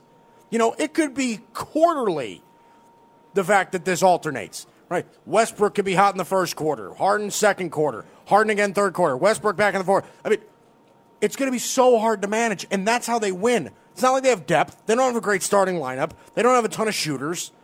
This team is live and die Harden and Westbrook. That's what the Rockets are. So, again, let's be honest about this. Let's not try to outsmart the room. Break it down as simply as you possibly can. Both high usage rate, both extremely inefficient, and both need the ball. Why should I have, expect- have expectations for this? I don't think I should. It's just a very iffy situation for the Houston Rockets. Don't overthink it. They barely snuck by the Clippers last night when Harden scored almost 50. Imagine what ha- Harden doesn't score 50 in a game. Okay. Mm, What are we asking for? Westbrook for more? Mm, That's your only other option. Okay? They're exactly who we thought they were. They are a Westbrook Harden reliant team where if they're both not on, they're struggling to get by games. That's just the fact of the matter. It was at home. yesterday without without uh, Paul George for the Clippers. I mean, I'm not making this up. You watch them. They it's a fight for them to give the ball to each other. They both want to be the guy. Okay, so at the end of the game, one of them's going to miss a shot. All right, next possession, give me the ball. No, I got this. Don't worry about it. That's what it's going to be like. All right, uh, good stuff today. Coming up next, again, uh, more news. We play buy or sell every Thursday. That's coming up next. It's the Haystack on the Worldwide Sports Radio Network. You're, you're, you're listening to the Worldwide Sports Radio Network. You're, you're listening to the Haystack Show on the Worldwide Sports Radio Network. It's good to have you back on the Haystack and the Worldwide Sports Radio Network. Mike, Evan, Monica here on a Thursday. Uh, so, Evan, we have Thursday night football tonight. What do we have? Here we have the excuse me. Whoa, we have the Cleveland Browns taking on the Pittsburgh Steelers in Cleveland tonight. Big win, big game in the AFC North. I believe the spread is. Let me get the odds up for It's. Browns minus three. Browns are favorite, huh? I did pick the Browns because I hate the Steelers. Browns. That's simple. Steel- uh, the line opened at, at two and a half. Before, yeah, the line's open at two and a half. So two and a half in favor of the yeah Cleveland Browns by three. All right, so it's Browns minus three in Cleveland. Uh, you know what? I am going to take the Browns tonight. I do think the Browns get a W tonight. They're able to beat the uh, the Bills last week at home, two straight um, uh, two straight home wins, which I think is going to be huge for them. Again, it's uh, it's interesting because I think that they match up well. I think that those wide receivers are going to do uh, are going to do well against that Steelers secondary, even though the Steelers secondary has improved. Uh, Fitzpatrick, my, he has made quite the difference. Minkah he Fitzpatrick. he has made a huge difference. Uh, but again, this is one of those things where the Browns. Uh, this is the point in their schedule where it starts to get a little easier. These are kind of turning into must-win games. So I do think it'll be close. I think it'll be very close. I'm staying away from this game if I'm uh, if I'm a betting guy, but I will take Cleveland. I'll take Cleveland to slightly edge out the Steelers. I'm going to say I'll, I'll go 20 to 17 over the Steelers tonight. Yeah, I, I'm in agreement with 2017. I- I'm in agreement with you on the score, but I think I'm going to take the Pittsburgh Steelers to win here. Uh, The Cleveland Browns, if there's one thing they could, it- it's just. I I think it's also just the sense of the rivalry. Pittsburgh has Pittsburgh has 33 wins over the Browns in the last two decades entering this game. 33 wins. That's in- crazy. That's crazy in the in nuts. these in the last two decades, the 2000s and this decade. The Steelers they're not going away. They're they're red hot right now. They're coming off this big win over the Rams, which I don't think, which many people don't think uh, picked them to win. I didn't either. You didn't either. No one did. They're red hot, and the Browns they got a good win against Buffalo, but I look at the Steelers front seven and that pass rush against that Browns offensive line, and they might cause some trouble for Baker Mayfield and this Browns offense. Yeah. And I think I think Mason Rudolph has been fine. I think he'll do just enough to win this game. I'm going to take the Pittsburgh Steelers, and I can't believe I'm I can't believe I'm saying it because I can't either. a few weeks ago I probably would have taken Cleveland, but now I'm going to take the Pittsburgh Steelers here. The- and the Browns could probably run the football against the against the Steelers. The Steelers are only 16th in the NFL in, in stopping the run, and Nick Chubb has been really good this year, other than the New England game. They've carried the ball with him 20 times, I believe six times in the last seven games. He's he's gotten the ball 20 or more times. By the way, have you updated the standings? No, I will. I'm I will after see the it. break. I promise. I will after the commercial break. All right. I'm going to take. But I'm going to take. uh, yeah, uh, we probably will take. Yeah, we'll probably take one more commercial. I will. but- I will. I will update them. But I'm going to take the Pittsburgh Steelers in this game. all right. I got Pittsburgh. All right. So we're both. All right. So uh, Monica and I are on the Browns. You're on the Steelers tonight, Evan. Uh, I again, I think it's. I think the Browns got to win tonight. They do. They do get a win tonight. All right. So let's go to the news. Big J journalist Monica Ray here on a Thursday. Oh boy. So not sports related, but there's been another school shooting. Oh my lord. Been a shooting in Santa Clarita, which is, I believe, 30 miles northwest of Los Angeles. Um, apparently, the gunman has been captured. There is reported one dead now, and I guess seven or eight people uh, injured at the hospital. Yeah. Maybe more to come. I mean, it's it's just sad. I can't. I can't understand what's going on with kids that they go to school and they get shot. I, I don't. I don't know. I, and listen, I, I, I've always been on. I've always been on board with this because I, I, I understand that people don't want school to feel like prison, but if it's for a kid's safety, Safety. then why don't they treat schools like airports? I'm serious. Right. What? Have check-ins. I'm not kidding. Have legit like you can't walk into a stadium without getting patted down. You can't walk into you can't walk into an airport. You, you Right. got to go through so many levels of security before you go in, uh, get into an airport. Right. Why isn't it that way with a school? I don't know. I, I am uh, listen. Some I- schools are I know everybody's way, simple but- solution is oh well you gotta you gotta just make it so that those people can't get guns. There is no way to do, there is no way to do that. Right. There is no Bad way to do people that. always find a way. right exactly. Marijuana is illegal. People still find a way to get it. It's Yes, they do. just Yeah. you know what I mean. So there is no solution that way. There just is not. I know everybody wants to take it out on that, but I still don't understand why the first course of action is against the gun instead of why don't we make our facilities safer? Okay?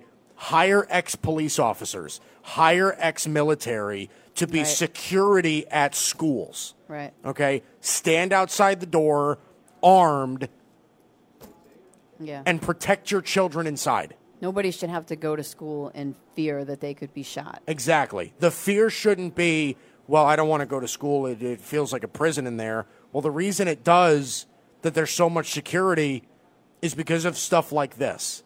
We have to protect this from happening. Yeah. So I've always been on board with that stance of treating schools as if they were airports. Seriously, you've got to go through security check-ins. Every kid that gets that goes uh, that goes that shows up at school that day has to go through a security check-in. Okay, every teacher, everything, Yeah. every single per, every custodian, every single Everybody. person has to get the, the security people have to get through a security check-in. Right. Like it's just you've got to do a better job at protecting the kids inside. We could say what we want and we could start all these movements about about gun violence and all of that stuff. None of that is I'm sorry, and I hate that this this is probably going to offend people. That isn't doing anything. I'm tired of people saying, "Well, we're going to stand up for uh, stand up against gun violence." You realize that that movement has not improved a single thing. Right. It has not. I know. Take action. I know. Quit trying to get the conversation started and start doing things. I say it all the time, right? Like, it was the same thing with the anthem thing. It's the same sort of principle. I was like, listen, if you're, when people say, oh, we're doing it because we want to start a dialogue, if you don't think the dialogue's been, that's all we talk about. That's all we've been talking about for Right. years. I mean, the time for talk is over. I Right. just, like, now it's time, for, action. action. Uh, Mission accomplished Make if you want the schools safe. conversation to start. The conversation is started. Let's take action now. And the first action should be increasing security at schools. It should be. That and I don't know why that wasn't in place already, but that should be the first case of action. So- but anyway, all right, let's on a more our hearts positive go out note, to yes, all of those course. people suffering. Everybody Um, here at the Worldwide Sports Radio Network, our hearts are with you and your family. Uh, we hope that everything is, you know, I, I, I don't want to say okay, but we do hope that things um, improve over there. We heard, we hope that people recover, um, and for any potential lives that are lost and will be lost, you know, we are with you in that, and we'll be we'll be praying for you. So uh, Vernon Hargreaves, he was the former first-round draft pick of the Tampa Bay Buccaneers, Yeah. and he was cut mid last week for not hustling. And you know what? Really? I personally love that term, hustling, because some people say it has a negative connotation. Some people say it has good. I'm like when I when I used to coach soccer, I would say, let's see a hustle on the field. Let's get out there. Let's move. Let's get it done. So apparently he wasn't getting it done. So they cut him, and Houston Yeah, has picked him up. he's been a really underwhelming player. It's So so, maybe he'll it's such a hustle in shame Houston. because you remember that uh, Evan, right? So like it was that draft. I think it was the same draft, right? Jalen Ramsey and Eli Apple and Vernon Hargreaves. And everybody was saying when the Giants drafted Eli Apple over Vernon Hargreaves, I was just like, why? Vernon Hargreaves is right there. Well, it turns out Vernon Hargreaves is a worse player than Eli Apple. It's pretty crazy. and he doesn't Ramsey- hustle. It was Ramsey, Eli Apple, Vernon Hargreaves. Uh, after that, the other corner was William Jackson of the Bengals. William Jackson, And who's Artie- actually pretty good. William Jackson's good. and Artie Burns at the Steelers. And Artie Burns has had pretty much had a hard time in Pittsburgh since he got there. Right. So So let's let's hope he hustles in Har- Houston. Hargreaves is really talented coming out of the University of Florida. He was really talented. He coming out of was. I thought he was going to be Darrelle Revis. Uh, Vernon Hargreaves, I was so in on. He was such a good player in college, and it's a shame. So he was picked up by the Texans. They need secondary. Maybe a change of scenery. Maybe listen. He's one of those guys where you can where you absolutely got to take a flyer on him. Why not? You know, a former first round pick, really highly touted, played for not a great organization in Tampa Bay. He's now coming to a more stable organization in Houston. That's uh, maybe a change of scenery is good for him. All right, so I, I've got a little bit of a cult following with my uh, food segment. So I yeah, gotta, you know what? You've actually gained a bit of a cult following. I have. I've that. got some new Everybody's listeners. interested in this food everybody stuff. is. So Who's um, not interested in food? one of our new listeners, Lisa, asked me to look up the world's largest oyster. And Oh, I ew! did. I'm Yeah. not- I am not interested in this. I hate oysters. So this oyster is basically the size of a man's shoe. It's 14 inches long, and it is alive and It is- growing in Denmark. It is ten thousand pounds. It does not weigh 10,000 pounds. How many pounds do you think it weighs? Largest oyster? Largest oyster. it's the size of a shoe. It's the size of a man's shoe. Fifty pounds. Size of a man's shoe? 35 pounds. Remember, there's stuff inside there. 60 pounds. 70 pounds. hundred and twenty pounds. 10,000 pounds. Ten uh, thousand pounds. So it weighs 3,561 Wait, pounds. wait, say that again. What? 3,561 pounds. But it's the size of a shoe. Yeah, but it's in there. I don't know. I guess that. How could a thing part. that big weigh over three thousand pounds? What is it like a cinder block? That's what it says. It says it also has a few other smaller oysters stuck to it. You know, maybe like groupies. You know, I don't know. So They're they're big- they're, they're big included. fans. They're included in that weight as well. So. Hi, world's largest oyster. Yeah, big fan, big fan, big fan. I'm So- just gonna clamp onto you for a little yeah. while. So that was for you, Lisa. Um, Oyster. I hate had- oysters. You ever had man. mussel? I I can't. You ever had mussels? I hate seafood. I won't, won't eat mussels. Won't eat Mike, oysters. You're missing eat clams. out. Mike, I gotta take you to a seafood joint. I gotta take you to a seafood place. You're I'm missing not, out. No, because I I'm love not, seafood. I am not spending money on seafood that I, I- know I'm going to hate. I love seafood. Oh, well, you I could love just seafood. try it, maybe. You know what I tried last I've been week trying new that I foods. really didn't like? I thought I would like it, but I really didn't like. I tried it for the first time in my life. I tried duck. And I, Duck. I've never had duck. Quack quack. I've had duck. I, I tried duck, and it's not good. It is not good. Well, you know you what know, I that's really funny. like, though? You know what I really like? I haven't had it in a while, but you know what I really like? It's so tender and so good. I'm gonna say deer. Lamb. Uh, Lamb. That's, that's i- bad. Why? Because it's a baby. a lamb? Who wants to eat a baby lamb? Oh, are you one of those? You're one of those. And I was like, no, protect the animals. You're one of those people, aren't you, Monica? No, I I do eat meat. Yes, but Mike. as long as they're grown-ups, I'll eat them. Mike, they're uh, babies. Mike, no. As soon as the show's over, I'm taking you down to Port Jeff, and we're gonna go to and we're gonna go to one of the seafood places. Oh, there. which one? Are you sure? Are you going to take me to a steam one? room? Steam, Steam room, room. anyone, any of them. Okay. No, st- I- we're gonna go listen, eat. We're no, gonna go listen. eat. We're gonna get a crab cake, Listen, lobsters. I've had shrimp from Shrimp. steam room.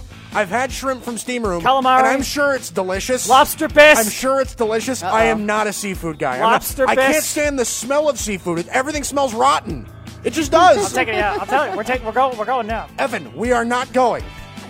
My car may only drive 50 miles an hour right now, but you are not forcing me to go to steam room. No, I've gotten stuff from steam. I've gotten chicken fingers from steam room, and they're delicious. They Those are, pretty good. delicious. Those are pretty good. Chicken fingers. Chicken at the- at fingers? Steam Room, right. I'm just not a seafood guy. That's not. You're I don't think that's a chicken crime. You're I'm missing, just not you're a miss- seafood you're guy. missing out. You're missing out. on Some good food. I'm just telling you. You're missing out. I am not missing out. It's delicious. I had a um, I forget what I had. I had a fillet of some sort. No, I'll just go to. We'll just go to McDonald's and I'll get you a fillet of fish. I had a breaded. I have a. I had a breaded fillet, and it was the worst thing I've ever tasted. Just, I swear, I. Family story, real quick, before we move on. So, Great Wolf Lodge. Have you ever been there? Right. Mm-hmm. the indoor water park and everything like that. It's, Yeah. it's like a children's place. Right. So it's like a resort for families. So my fam, when I was younger and my sister was younger, we went to Great Wolf uh, Great Wolf Lodge, me and my family, and they have a buffet, like a gigantic buffet that you can grab for dinner every night.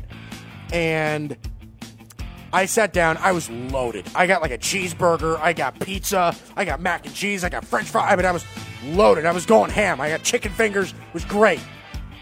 My sister bring my freaking sister brings a plate that big, stacked with crab legs, and I mean like it. We had to sit somewhere else because they smelled so bad. It was so awful because she had a gigantic place of a plate, plate of crab legs, and they were they smelled so bad. All right, I got one more for you. Another uh, We're going- listener inspired. We're going to McDonald's. I'm going to get you a fillet of fish. No, the filet of fish Uh, is a don't wanna eat disgrace to McDonald's. McDonald's. It's a disgrace to McDonald's. if you don't go to McDonald's and get a double quarter pounder with cheese, I don't know what to tell you. So, inspired by my uh, my friend Rob, who was at a uh, German house last night. Rob, attaboy. I looked up the Schnitzel. the largest uh, bratwurst. Oh, brats. Okay. So this is don't 10,000 say ten pounds. How many feet? I, it's I don't think it was weighed, so this was just in feet. How many feet do you think the largest bratwurst is or was? I am going to go with No peeking. 100 feet, Okay. 30 yards. Evan, what do you have? 45 feet. All right, Evan would win. It was 52 feet and Really? 2 inches. So you know that that's made with pig's intestines. So the guy had to Yeah, like right. put Yes. it all together and everything. And surprisingly, He had the human centipede pigs to make a gigantic brat. and surprisingly, You've seen that movie, right? Uh, Which movie? Human centipede. don't- I can't. Don't Don't do that. don't Why? don't go there. That's gross. What? Human centipede. Yeah, I know it is. It is gross, but is that not kind of what happened? You had to put different pigs together and make a big brat. Now I feel sick. Never seen the movie. Oh. Never I was trying to end it on a on a bratwurst note. Yeah. my, my, Guten cat, Tag. my cat, my cat's a bit Yeah, disgusting. and I had to ru- I had to ruin it. Yeah, that's that's gonna be She's the never- end of that. my cat to be disgusting. She's never hosting an awards show for me ever again because I grossed her I out with mean, human uh, centipede. ah, don't even say it again. Don't even say it. Ugh. Anyway. Thanks, Rob. All right, that's the news. Big J journalist Monica Ray here on a Thursday. Oh boy. God, I keep missing. I am awful. I would be a horrible quarterback. Don't quit your day job, right? I'd be a well, terrible I'll tell you quarterback. right now, we, we can take you on as the backup quarterback for Dak Prescott and then give you a little. I mean, of listen, the I could, I'm probably better than Cooper Rush. All right, uh, all right, let's do this. Uh, let's go to buy or sell. Evan, here we go. We do it every Thursday. So it's listen. It's time I, for- I think it's Evan's favorite segment. Buy or sell. Buy, buy, buy. Yay. Here Sell, we sell, sell. go. Evan, what do we got? All right. So, buy or sell. I think this is interesting. Gerrit Cole, he didn't win the Cy Young last night. So, Gerrit Cole not winning the Cy Young hurt his contract negotiations this offseason. Buy or sell? I'm gonna buy that. I think it's, buy, buy. I think it hurts him a little bit. I don't. I don't think it. I don't think it really hurts him that bad. But having that Cy Young, especially the season after you're, you're a free agent, that is an extra leverage point in contract negotiations. So maybe instead, I think it maybe knocks a few million off his average annual salary. I think it does.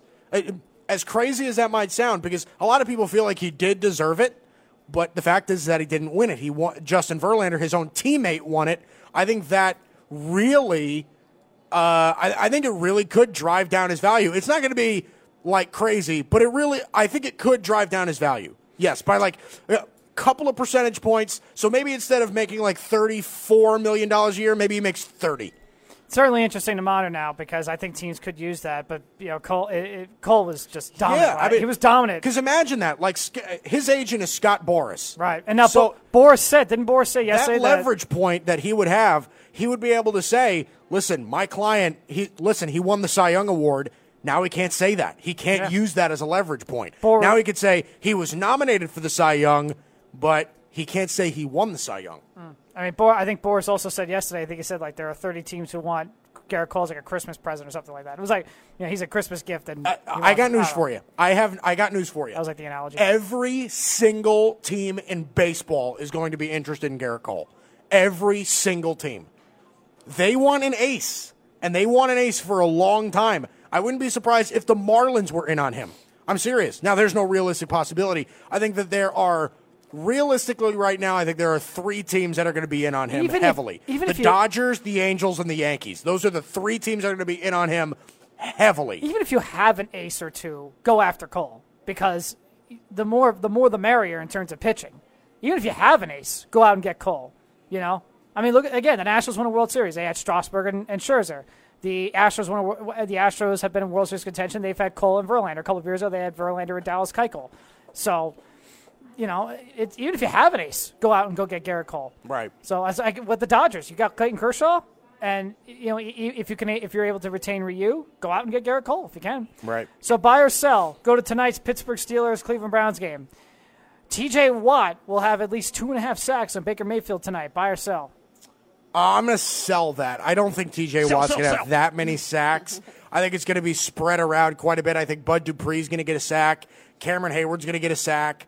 Um, TJ Watt probably will get in there once. You're probably going to see a defensive back get a sack at least once. You know, maybe somebody like Joe Haden gets a sack. But uh, I, two and a half is a lot to ask of one player, so I'm going to say no.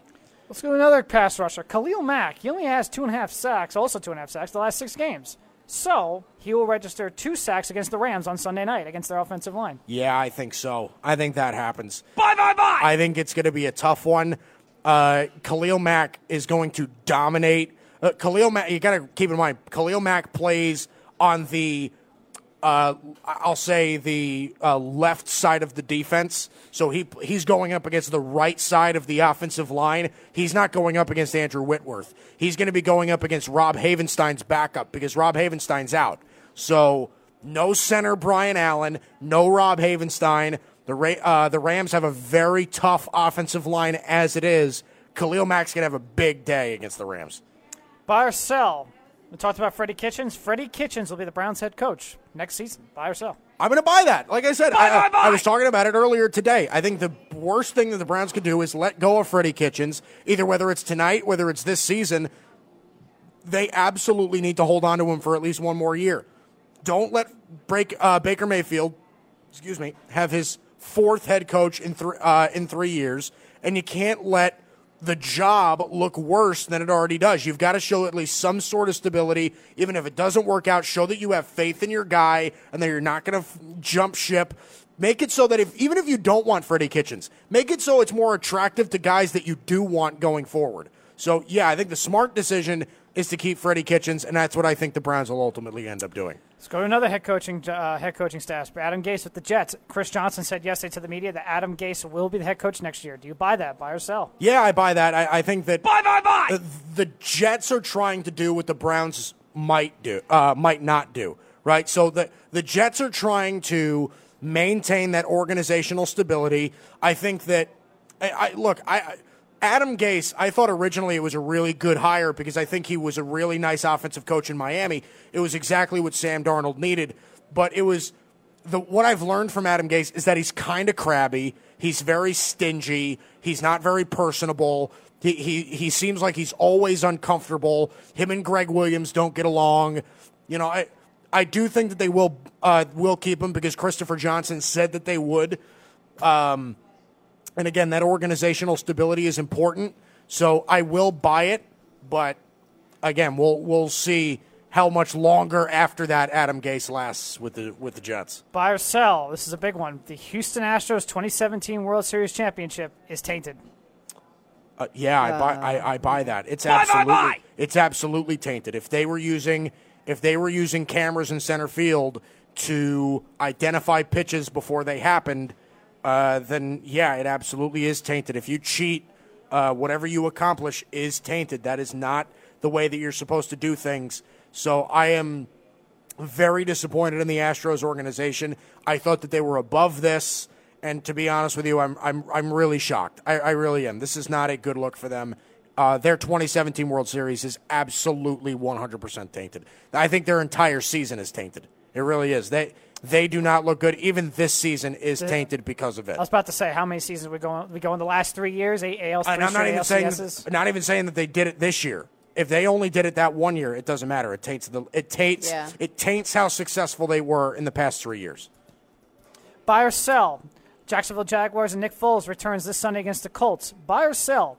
If Foles struggles the last couple of games, Gardner Minshew will go back in at quarterback for the Jacksonville Jaguars. I'm going to sell that. I don't think that that happens. I you got to keep in mind a lot of what goes into playing players is how much money they make.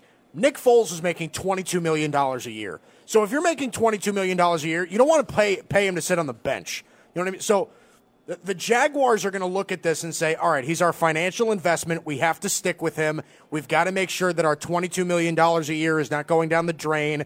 So if Nick Foles struggles, they're going to have to deal with it. They got to get him out of the funk. They're not going to go back to Gardner Minshew. Gardner Minshew has proven that he's going to be a really nice backup in the league for a long time, but Nick Foles again has to be their guy going forward because they're paying him so much money if nothing else. Buy or sell. Houston Texans, Baltimore Ravens. Both teams will combine for over 630 yards of total offense come this Sunday again in Baltimore. 630 yards of total offense. Yep. I'm going to sell lot. that Yeah. because that's a lot of yards. I do think that there's going to be a lot of yards in this game. It's going to be more of a high scoring game than anything else because Deshaun Watson and Lamar Jackson are both really electric players, but I don't think it's going to reach that number. It's done uh, high scoring, a lot of yards, not a whole ton of defense, but not that many yards. Buy or sell. The Los the oh, I'm sorry, the Los Angeles Rams will not only miss the playoffs, but will also look to trade some of their offensive playmakers next year in order to compensate their contracts. So guys like Cooks or Robert someone that's- Woods. Robert Woods. Uh, sell. I, I, I look. first of all, I, I, I buy the fact that they're not going to make the playoffs, but I don't think they're going to trade their guys.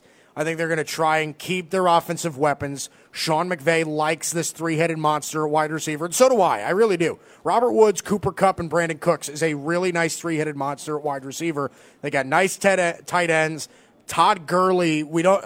I don't really know what I'm getting out of him anymore. I really don't. Those two arthritic knees are really bothering me.